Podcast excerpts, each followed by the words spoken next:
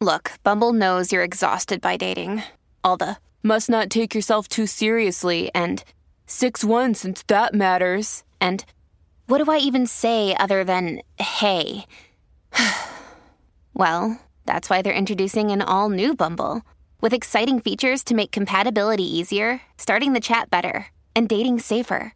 They've changed, so you don't have to. Download the new Bumble now. Hola, esto es New Books Network en español.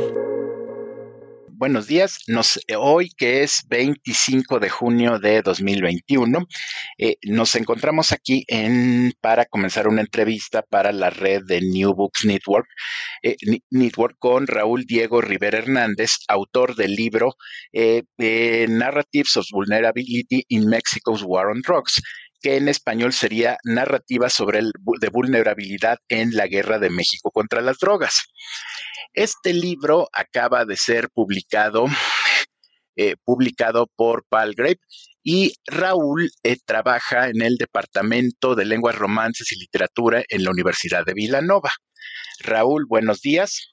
Eh, bueno, te agradezco mucho la oportunidad de comentar sobre tu libro. Lo que quisiera pedirte en primer lugar es que nos hicieras una pequeña presentación sobre ti, sobre tu formación y tu trabajo actual, tu experiencia como investigador, por favor. Harim, muchas gracias por primero tomarte el tiempo de, leer mi libro eh, y también por platicar acerca de, los puntos centrales de, la publicación.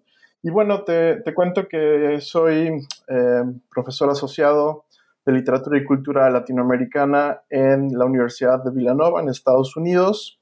También soy el director del Departamento de Estudios Latinoamericanos. Mi, formación como académico eh, pues fue un doctorado en Literatura y Cultura Latinoamericana. Me enfoqué en temas contemporáneos y, bueno, eh, este libro forma parte de una investigación, digamos, que realicé ya después de haber culminado con mis estudios de doctorado. Entonces, en ese sentido, me da mucho gusto poder hablar del, del trabajo que he venido haciendo, eh, ya no como estudiante de doctorado, sino más como investigador académico. Bueno, qué bueno. Y mira, mira, quiero comenzar con la entrevista en sí, haciéndote la primera pregunta, y sería esta. ¿Por qué elegiste este tema para tu investigación? Pues yo creo que comenzaría un poco con, mi trayectoria biográfica. Yo vine a los Estados Unidos en el año 2007 para estudiar un doctorado en literatura latinoamericana y estudios culturales en la Universidad de Ohio State en Columbus. Entonces mi, mi formación académica se dio a la distancia del proceso de deterioro del país, a la distancia del aumento de la violencia, eh, digamos que que comienza, o más bien este, que, parte del sexenio Felipe Calderón en 2006. Entonces esta distancia tuvo en, cierta forma una ventaja para mí que me permitió ver ciertas cosas que antes no había vivido. Eh, por ejemplo, la, presencia de grupos del Estado fuertemente armados como parte de la militarización de la seguridad pública en el país era algo que, que a mí, digamos, no me había tocado y menos viviendo en una ciudad como Mérida, que fue de la ciudad de donde partí. Em, otra cosa que me, que me, sorprendió muchísimo al volver a México cada vez que podía fue ver también cómo la violencia se iba cada vez naturalizando más y más.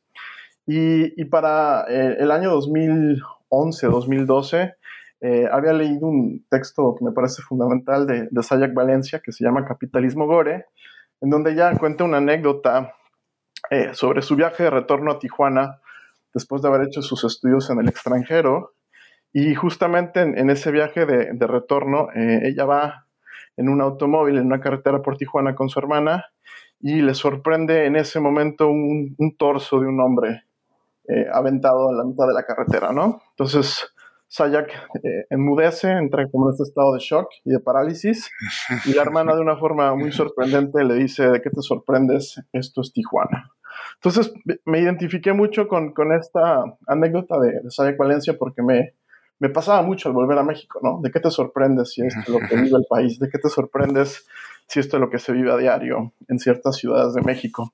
Entonces, eh, otra cosa que me, que me había parecido importantísimo y que venía también dándome vueltas en la cabeza era una novela de Vargas Llosa donde comienza diciendo en conversación en la catedral en qué momento se jodió el Perú y que funcionaba perfectamente para, para pensar cualquier país como el nuestro que está inmerso en una crisis de derechos humanos desde hace mucho tiempo, ¿no? Entonces, eh, yo estudiaba en ese momento novela policíaca, estudiaba ficción y estudiaba textos, digamos, comprometidos políticamente, pero con un periodo anterior al de la guerra contra las drogas, anterior a la violencia que se estaba viviendo en, México en ese momento. Y lo que hice, digamos, al terminar mi, tesis de, doctorado fue justamente conectarme con estas problemáticas que había en México y conocer, gracias al movimiento de ISO 132, activistas que no solamente estaban defendiendo el derecho este, a la libertad de expresión y estaban luchando por empujar la agenda de democratización de medios, sino que también estaban, digamos, eh, empujando las agendas del movimiento por la paz con justicia y dignidad, trabajando en organizaciones defensoras de migrantes en tránsito eh, por México. Y ese, digamos, cúmulo de voces que ya no solamente eran literatura, sino más bien activistas, estudiantes, eh, comunicadores y defensores de derechos humanos, fue, digamos, alimentando estas inquietudes que yo tenía en ese momento y que de alguna otra manera, a partir de la escucha, me permitió este, empezar a reflexionar sobre estos temas. Bueno, bueno, gracias. Eh, gracias, Raúl, por explicarnos esto. Bueno, mira, mira, como te comentaba en la pequeña conversación previa que tuvimos, eh, que tuvimos, mm, y esto sería ya la segunda pregunta, eh, mm, nosotras, las personas que nos dedicamos a la historia, muchas veces nos llama la atención que una idea común es la que se resume en la frase la historia la escriben los vencedores aunque esto ha ocurrido muchas veces, no es algo que sea totalmente cierto. Y bueno, te, y, bueno, te decía que tú lo que nos presentas en tu libro de alguna manera nos eh, ayuda para conocer la voz de las personas que no han sido las principales protagonistas de la guerra contra el narco, pero que son muchas veces las que están en primera fila para afrontar los sufrimientos. Y bueno, entonces eh, eh, la segunda pregunta sería, ¿qué visión o cuáles visiones sobre la guerra contra las drogas en México son las que se están imponiendo? Eh, bueno, es una excelente pregunta. Yo creo que las visiones y las narrativas van cambiando según distintos momentos políticos.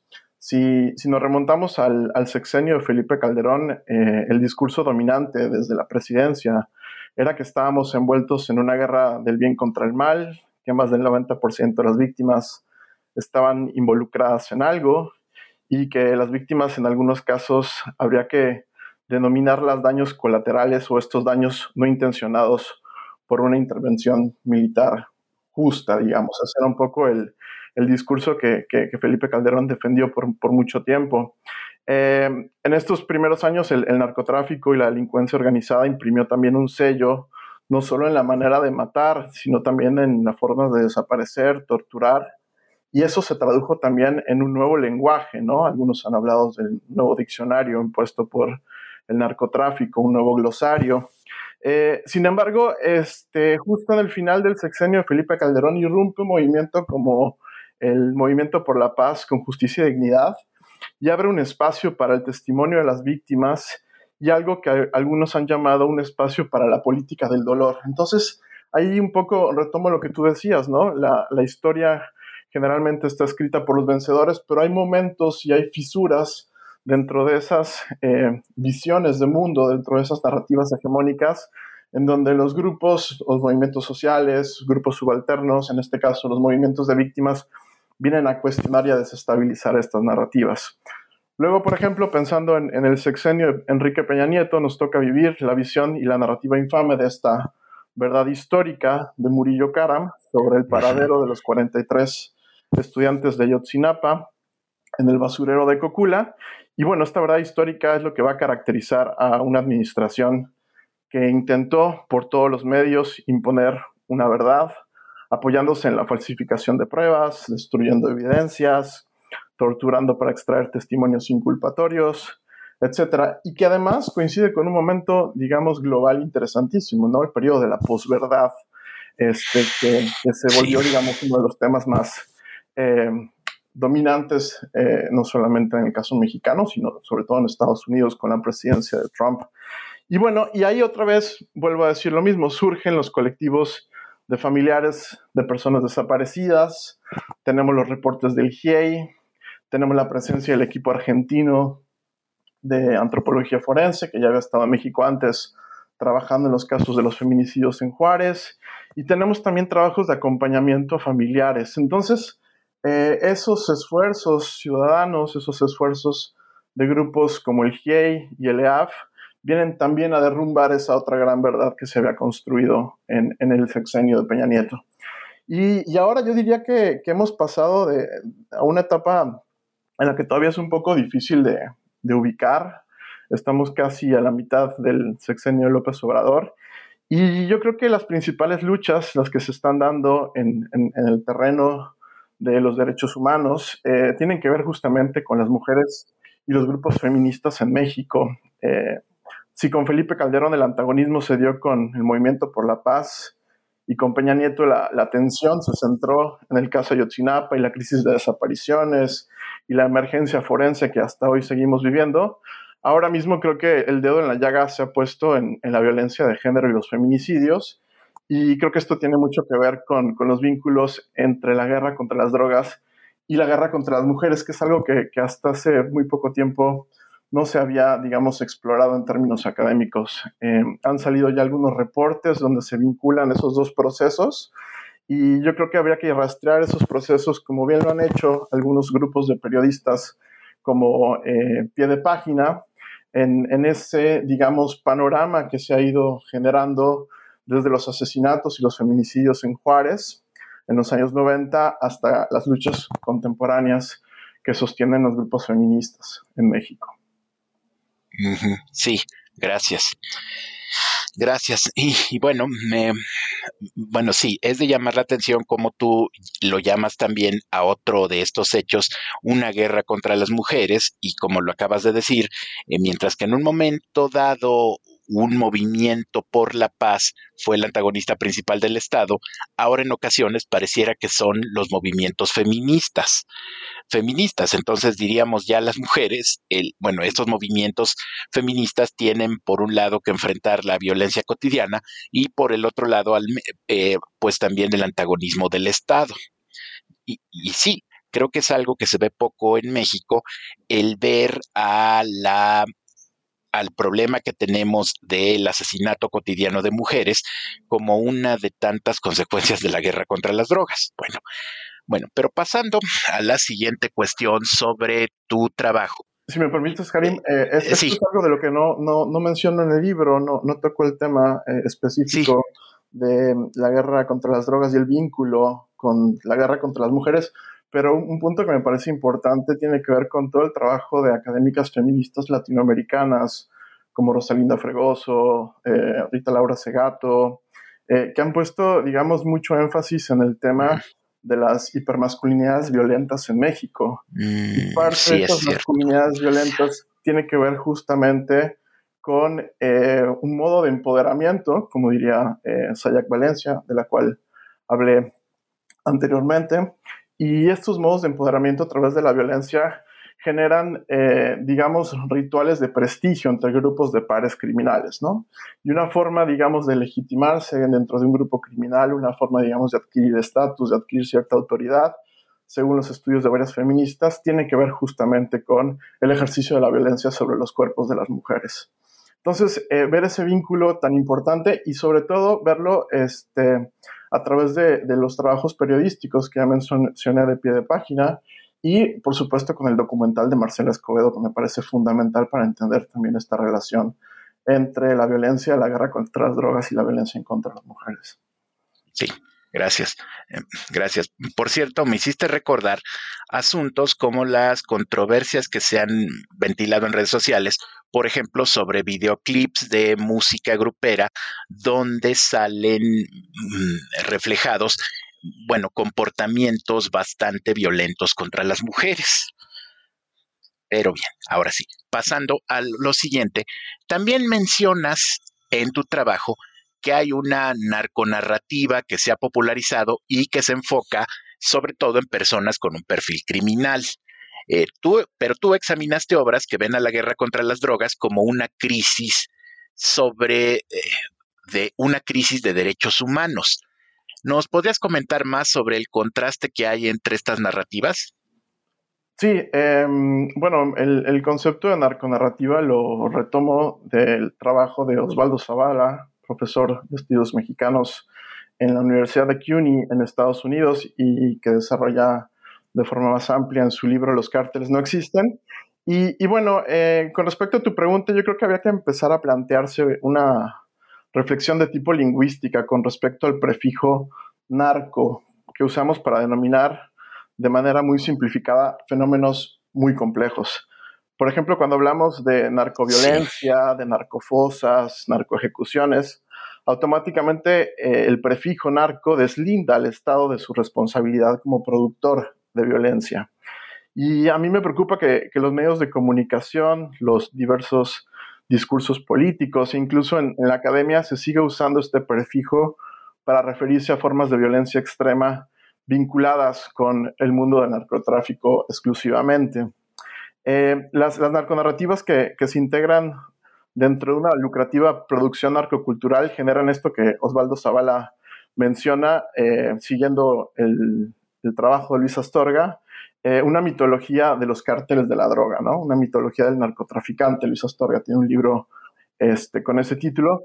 Y, en esta mitología lo que se hace, según Zavala, es reproducir estos discursos oficiales alrededor del narcotráfico.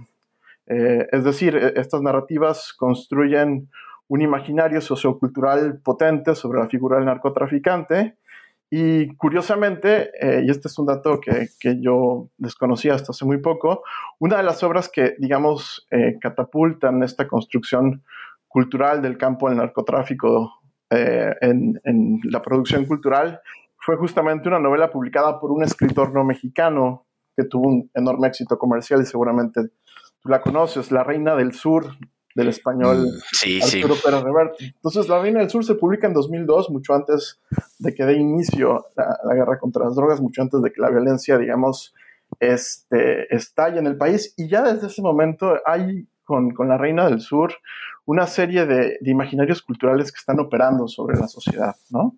Y, entonces eh, ese tipo de, narrativas o, narconarrativas hay que leerlas con, mucho cuidado para poder desarticular una tendencia establecida en donde la producción cultural mainstream en muchas ocasiones, no, no en todas, apuesta por una glamorización del, narcotraficante y de la vida de los narcotraficantes. En, relación con lo que tú me preguntas, las obras que yo quería resaltar en mi libro son novelas, eh, crónicas de tipo periodístico, relatos testimoniales y una serie documental donde las víctimas eh, ocupan un, lugar central. Y me refiero a los migrantes eh, sin papeles, centroamericanos en tránsito por México, periodistas y familiares de personas desaparecidas.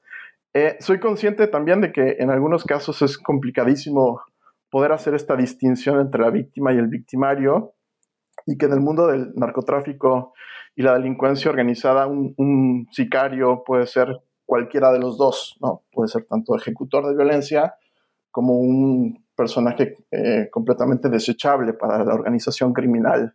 Eh, pero a mí me interesaba, digamos, entender primero de, qué hablamos cuando nos referimos a una, a una crisis de derechos humanos en, en, México y qué sectores de la población han experimentado de forma más directa esta crisis. Y en, mi libro, por ejemplo, hablo de los crímenes contra la prensa en México, en donde vemos no solamente vulnerado el derecho a la libertad de expresión, sino que también vemos eh, a la sociedad civil afectada cuando no puede o no tiene eh, una posibilidad de acceder a, una información de calidad, ¿no? Entonces ahí vemos el, doble, el doble problema que se da en los contextos de los crímenes contra periodistas, ¿no? Se vulnera la libertad de expresión y el derecho a la información se ve coartado por la violencia contra los periodistas, contra comunicadores y por supuesto también periodistas ciudadanos. Y otro ejemplo que, yo escogí en el libro es la, suspensión de todos los derechos de los migrantes indocumentados al transitar por México. Y, si nos vamos un poco al, al derecho internacional, uno de los ejes fundamentales eh, eh, es justamente la garantía de que los migrantes, los refugiados y cualquier persona que se encuentre en el contexto de la movilidad humana tiene que gozar del derecho al tránsito seguro entre fronteras. Eh, por supuesto, en la realidad y en las novelas que yo estoy estudiando, este, esto es una fantasía y, esta realidad pues la, la, estamos ya conociendo muy bien en México. Yo creo que desde el 2010 con, con los casos de las masacres de 72 migrantes en San Fernando. Entonces, los, los migrantes en ese sentido son, son racializados como una vida que no merece un trato digno y que su valor, digamos, como, como tal, ya no como personas, sino como cuerpos, tiene que ver justamente con el valor de cambio que se les puede asignar dentro de una industria clandestina de la migración eh, ilegal en, en, México, ¿no? Y, en ese sentido, este, las poblaciones en México también abusan de esta superioridad que tienen ellos de gozar de ciertos derechos por encima de los migrantes y lucran también con, con, ese, eh, ese desempoderamiento desde el punto de vista de los derechos. Entonces, eh, a mí me interesaba ver justamente cómo la vulnerabilidad de ciertos grupos, como ya mencioné, con los migrantes, con los periodistas y familiares de personas desaparecidas, eh, se tiene que de alguna otra manera combinar con ciertas estrategias, con ciertas tácticas, para poder resistir ciertas formas de control sobre sus cuerpos, en el caso de los migrantes, sobre la información en el caso de los periodistas. Bueno, eh, gracias otra vez por esto. Y mira, además, mm, otra cosa que quisiera que nos ampliaras, por favor, por favor, ya que estamos hablando de las personas que son víctimas de esta ola de, de esta ola de violencias, también eh, sería lo siguiente. Dices que la vulnerabilidad de las personas que son víctimas de mecanismos de control, de represión y muerte impuestos tanto por actores estatales como no estatales, así como de los abusos que han sido cometidos por la ciudadanía mexicana en general, no ha cancelado, a pesar de todo, la capacidad de esas personas para resistir. ¿Nos puedes comentar un poco más? Por favor. Eh, sí, claro. Eh, y, bueno, yo creo que esta es una de las preguntas claves del libro. Eh, los grupos de mayor vulnerabilidad son los que están ofreciendo mayor resistencia a las distintas formas de dominación, opresión y, y violencia en el país. Y bueno, por supuesto aquí no solo están los migrantes, los periodistas y los familiares de personas desaparecidas, a los que me refiero en el libro. en México también están como ya mencioné, las luchas feministas, las luchas en contra del despojo, las luchas de los activistas ambientales, la de los pueblos indígenas y, bueno, varias de las que por cuestiones de inexperticia y por cuestiones de espacio no, no pude hablar. Pero lo que sí puedo decir es que eh, al menos con, con el caso de, de, la vulnerabilidad, lo que muchas veces asociamos como un signo negativo, eh, para algunas teóricas, como Judith Butler, eh, estamos, digamos, en una situación en donde Judith Butler en uno de sus libros nos invita a repensar la vulnerabilidad eh, no como una desventaja, sino la vulnerabilidad en resistencia. para Judith Butler, la vulnerabilidad ha sido asumida ya de entrada como una desventaja y algo que, que requiere de la intervención de ciertos poderes paternalistas como medidas resolutivas de conflictos, ¿no? Entonces, Judith Butler hace una crítica muy interesante, sobre todo a las organizaciones este, que se encargan de, eh, del cuidado y de la protección y de las garantías de los migrantes y, y de los refugiados, eh, en las que muchas veces, este, digamos que cancelan la voz de los migrantes y automáticamente los eh, transforman en personajes indefensos, incapaces de hablar por sí mismos, sin agencia y desempoderados, ¿no? Entonces, siguiendo un poco esta, esta problemática, este, a mí me parecía una, una interesante postura la de Judith Butler, porque eh, en las obras que, que, a mí me estaban interesando en ese momento, hay una posición contradictoria en esta idea que todos asumimos de que la vulnerabilidad este, es algo que debemos evitar a toda costa y es algo que desempodera a las víctimas, con, con las habilidades, las estrategias y, también las tácticas que, que, yo había leído, por ejemplo, en algunas novelas de los migrantes para poder esquivar en, la medida de lo posible, este, las maquinarias de deportación y las maquinarias criminales que operan en la ruta migratoria, ¿no? Eh, otro caso que, discuto ampliamente en el libro es el de los familiares de personas desaparecidas. Em, si, los migrantes al cruzar una frontera sin papeles están, por supuesto, poniendo en riesgo su vida y realizando un acto de desobediencia a las leyes de extranjería, pues este, los colectivos de, desaparecidos están buscando a sus seres queridos en las zonas más peligrosas del país, eh, controladas por el crimen organizado, ¿no? Entonces, eh, esto también es una forma de, resistencia contra la parálisis que, intenta imprimir el, crimen por desaparición forzada. Esa es una de las, lógicas del terror que, nos deja la desaparición forzada, ¿no? Generar este estado de parálisis, generar este estado de eh, inmovilidad en, las personas. Y los familiares este, se han visto en la necesidad de tener que asumir las funciones que son responsabilidad del Estado, ¿no? Tienen que hacer las búsquedas, tienen que hacer el registro de las personas desaparecidas, tienen que hacer investigaciones judiciales, tienen que participar en, trabajos forenses, tienen que especializarse en, materia de derechos humanos, este, colaboran para establecer eh, las bases eh, de las nuevas leyes en materia de desaparición forzada. Entonces vemos este, que en, estos casos, tanto con los migrantes y con el caso de, los eh, familiares de personas desaparecidas, la vulnerabilidad de, estos grupos los ha obligado a acuerparse en determinados colectivos, por ejemplo, en el caso de los familiares de personas desaparecidas, o a viajar en colectivo, como lo vemos en, algunas novelas este, de las que yo hablo en, el libro. Y, bueno, en el caso más eh, cercano con la realidad, pues tiene que ver justamente con estos viajes en caravana que hacen los migrantes como estrategia de autoprotección es, más seguro viajar en, grupo que viajar de manera individual. Entonces, este, vemos que, la vulnerabilidad lo que ha generado es abrir estos espacios y estas oportunidades de acuerpamiento social de distintos eh, grupos vulnerables en el contexto de la guerra contra las drogas. En el caso de los periodistas, pues también tenemos una situación muy parecida. Las, las coberturas de la guerra contra las drogas en los primeros años, en una crónica de John Gibler, uno de los periodistas que la entrevista decía, bueno, antes el periodista que llegara a la escena del crimen y tomara la mejor foto, pues era, digamos, el, periodista que, se llevaba el, trofeo, ¿no? Del periodista de nota roja. Ahora, antes de lanzarnos a la escena del crimen, tenemos que hacer varias llamadas, viajamos en grupo, mantenemos comunicación con nuestros colegas, hemos generado nuestros propios protocolos de seguridad.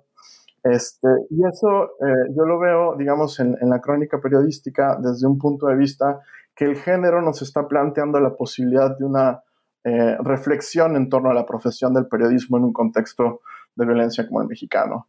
Y, reflexionar en torno a la vulnerabilidad, a los riesgos que corren los periodistas en México, también necesariamente nos obliga a reflexionar sobre las estrategias de eh, empoderamiento de los periodistas y sobre todo de la capacitación de los periodistas para poder cubrir esta guerra de la forma más segura y también de la forma más efectiva para poder no solamente este, informar, sino informar de una manera en la que se humanice a las víctimas, en las que se pueda, digamos, hacer una investigación adecuada, efectiva y en donde el periodismo sirva también como una herramienta de empoderamiento ciudadano a través de la información.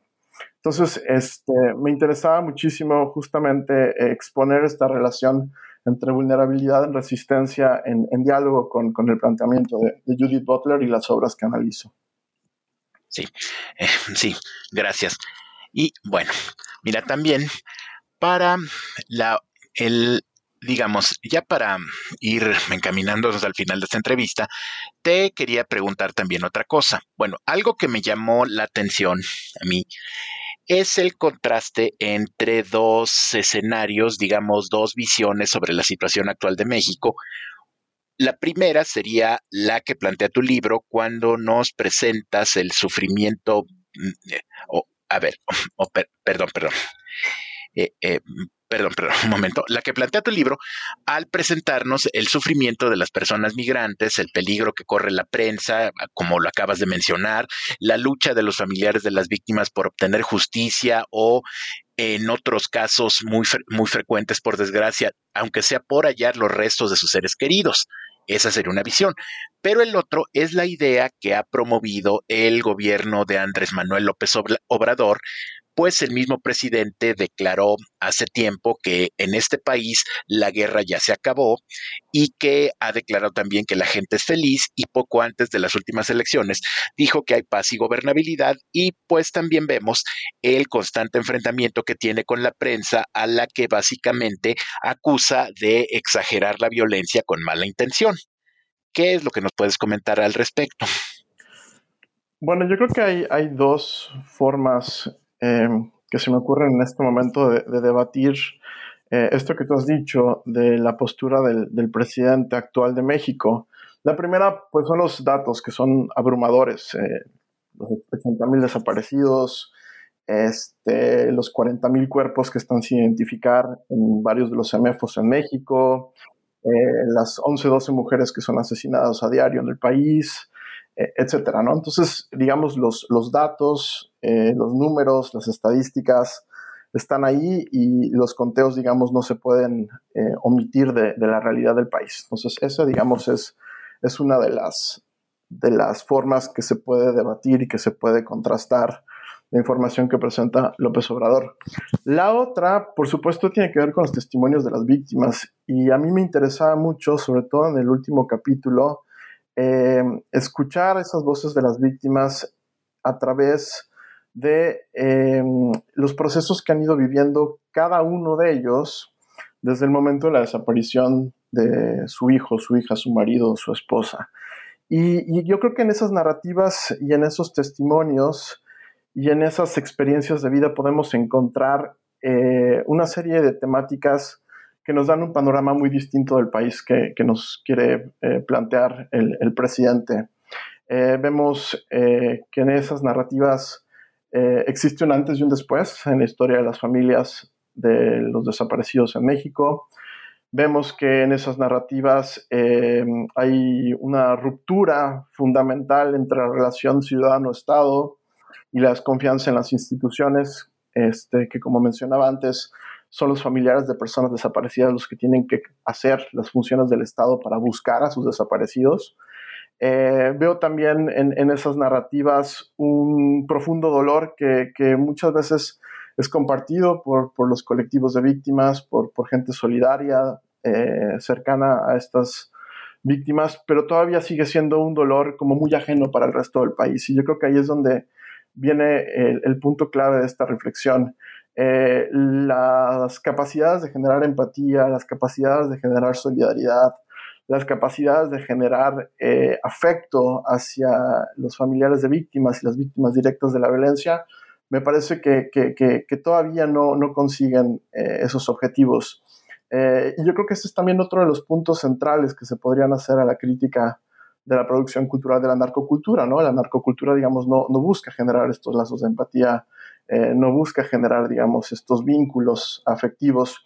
Y para poder establecer y para poder generar eh, lo que Cecilia Sosa llama comunidades extendidas de duelo, es decir, que no solamente las personas afectadas por la violencia sean las víctimas directas o los familiares cercanos a las víctimas, sino más bien ensanchar esos círculos del dolor hacia espacios de la sociedad civil, yo creo que necesitamos este, pues generar narrativas tan potentes como las que ha generado las narrativas narcoculturales.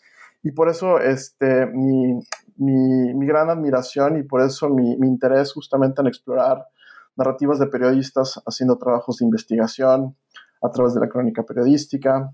Eh, en, el capítulo de los familiares de desaparecidos hablo de una serie documental de a pie de página eh, llamada Buscadores en un país de desaparecidos, que me parece importantísimo para conocer el perfil de estos familiares.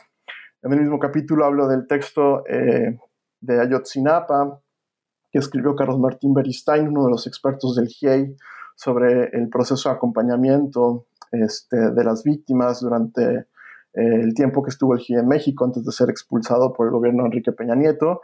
Y hablo también de un proceso de acompañamiento que muchas veces no, no vemos, que es el de eh, una obra que se llama Procesos de la Noche, de Diana del Ángel, en donde la, escritora, cronista, eh, acompaña a la familia de Julio César Mondragón, uno de los jóvenes que fueron asesinados en, en, Iguala el 26 y 27 de septiembre de 2014 y que su rostro fue arrancado el día de los ataques en contra de los estudiantes.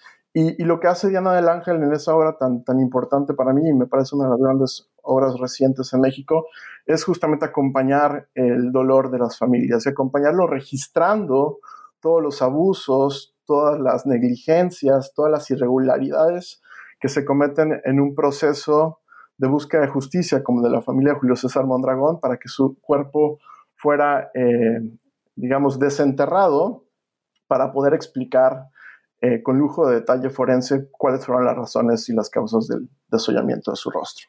Entonces, me, parece que en ese sentido este, nos hace falta acercarnos a este tipo de, textos que también tengan una potencia afectiva y que nos puedan generar lazos de empatía este, con, con, las víctimas y que nos acerquen no solamente a su mundo, sino también este, a ver de qué manera nosotros podemos eh, insertarnos de una forma más activa, práctica y, acogedora este, para poder acompañarlos. Bueno, sí. Sí, gracias. Y mira, y para, ahora sí, para ir concluyendo nuestra conversación, eh, quería preguntarte por último, a partir de lo que has mostrado en tu libro, ¿qué futuro crees que podría tener México? Híjole, es una pregunta bien difícil y mis estudiantes me la hicieron hace poco en un curso que di sobre narrativas de la guerra contra las drogas. Y, creo que llegamos a una conclusión muy interesante, mis estudiantes y yo, que el curso que planteé, que fueron algunas de estas eh, obras que analizo en el libro, de alguna otra manera nos puede remitir a cierta desesperanza, ¿no? O sea, ver que, los números, como ya mencioné antes, son eh, realmente brutales con respecto a lo que está pasando en México, lo que estamos viviendo como país y cómo se va agravando y ensanchando la crisis de derechos humanos en, todo, el, en todo el territorio, eh, sería, digamos, una forma en que nos pueda remitir a la desesperanza. Yo quiero verlo como desde el otro lado, este, quiero verlo un poco desde donde Javier Sicilia apuntabas en, en uno de sus discursos y en varios de sus intervenciones en medios desde la reserva moral de las víctimas. Y, cuando hablo de esta reserva moral de las víctimas, pues hablo justamente desde la dignidad de las víctimas, desde mm, los trabajos que están haciendo determinados colectivos de personas desaparecidas, desde los esfuerzos de la prensa para seguir publicando a pesar de las amenazas eh, en su contra y a pesar de que las condiciones para hacer periodismo en México cada vez son más críticas.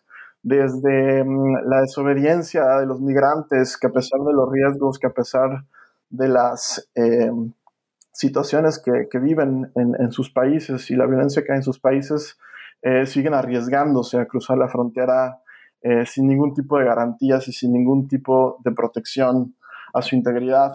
Eh, entonces, justamente quisiera yo plantear este, un escenario para México que tenga que ver una lucha y que tenga que ver con una lucha de resistencias y resistencias también entrelazadas, ¿no? Que no sea, digamos, solamente una lucha de los familiares de desaparecidos, sino que la lucha de familiares de desaparecidos pueda también tener sus intersecciones, como, como se han dado, por ejemplo, en algunos casos con eh, las experticias, los conocimientos que han ido intercambiando estos grupos en el país. Yo, yo creo que el, el, futuro de México eh, no está, digamos, en que la guerra contra las drogas eh, tenga un fin cercano. Yo creo que es algo que se va a mantener. Es un fenómeno alimentado por el capitalismo y entre eh, cuestiones de tipo económico, la guerra contra las drogas juega un punto central de que a mayor cantidad de dinero que se le invierte en el combate a la guerra contra las drogas, pues mayores beneficios económicos trae para, pues, para todos, ¿no? Para los políticos, para las empresas, este, para las cárceles, para todos los sistemas de securitización. que existen, ¿no? Y yo creo que lo, lo, que tiene que empezar a cambiar, y eso es, digamos, el futuro que a mí me gustaría más en, ver en mi país, es justamente el, el, tratamiento digno de las víctimas, ¿no? Que exijamos nosotros un trato digno de las víctimas, que acompañemos sus procesos, que en, en, las escuelas y en las universidades, las universidades generen oportunidades para que estudiantes conozcan este tipo de, de, de realidades y que sobre todo podamos nosotros desde nuestro campo poder ejercer eh, formas de acompañamiento eh, a estas eh, familias y a estos grupos que, que, requieren, digamos, de nuestra, de nuestra atención para poder garantizarles sus derechos.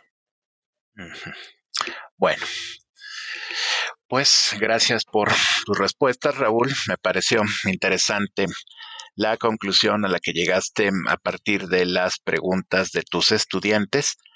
Y bueno, pues solamente quería concluir de nuevo, em, em, eh, bueno, agradeciendo la oportunidad de haber conversado sobre tu libro Narrativas de Vulnerabilidad en la Guerra contra el Narco. Y, concluiría yo por mi parte que, bueno, es una buena ventana para asomarnos a la visión de los actores que no pertenecen al Estado y que no pertenecen al crimen organizado, pero quienes son los que están pagando el mayor costo de esta guerra. Bueno, pues muchas gracias de nuevo, Raúl. Eh, ¿tienes, eh, ¿Te gustaría agregar, algo más? Sí, eh, muchas gracias, Jarín, por, por, la invitación a participar en esta entrevista para New Books Network. me, me gustaría también decir que el, libro eh, está a la venta en, el sitio web de, Palgrave. Eh, tiene un costo altísimo, no solamente para la gente en Estados Unidos, todavía mucho más para la gente en México, pero si alguien estuviera interesado o alguien quisiera este, conocer más en detalle el libro, podemos ver de qué manera este, facilitar eh, ese tipo de, de materiales. Así que este, muchas gracias por, por, el tiempo que te tomaste en leer el libro y en, y en tus preguntas. Ha sido un placer charlar contigo. Gracias. Igualmente diría, ojalá este libro se pudiera traducir al español, lo merece. Bueno, pues entonces, Raúl, eh, de nuevo, mucho, mucho gusto en conocerte, gusto en conocer tu libro y concluimos con la entrevista. Muchas Hasta luego. Gracias por escuchar New Books Network en español.